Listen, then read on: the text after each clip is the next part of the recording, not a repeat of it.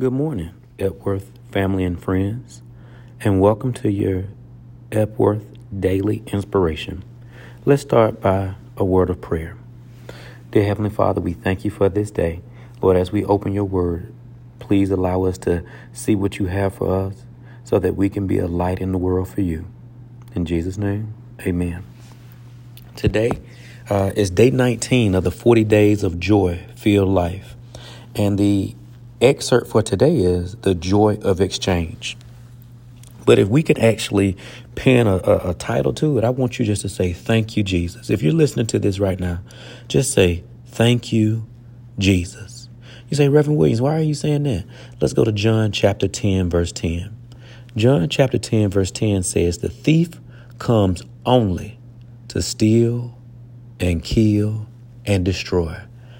I came, that's Jesus. I came that they, that's us, you and me, may have life and have it abundantly.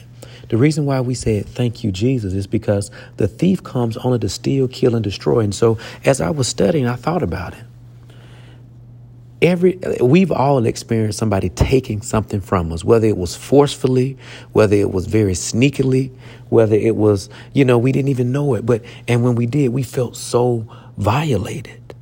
And guess what? No matter how many guns or cameras or alarm systems, things can still happen. No matter how guarded, things happen from time to time. Somebody say, but God. Hallelujah.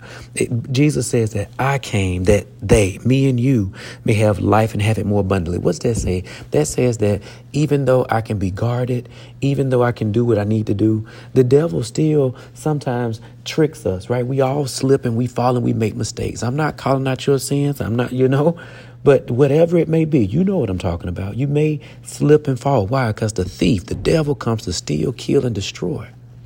And when that does happen, thank God for Jesus. So thank you, Jesus. He came that we may have life and have it more abundantly.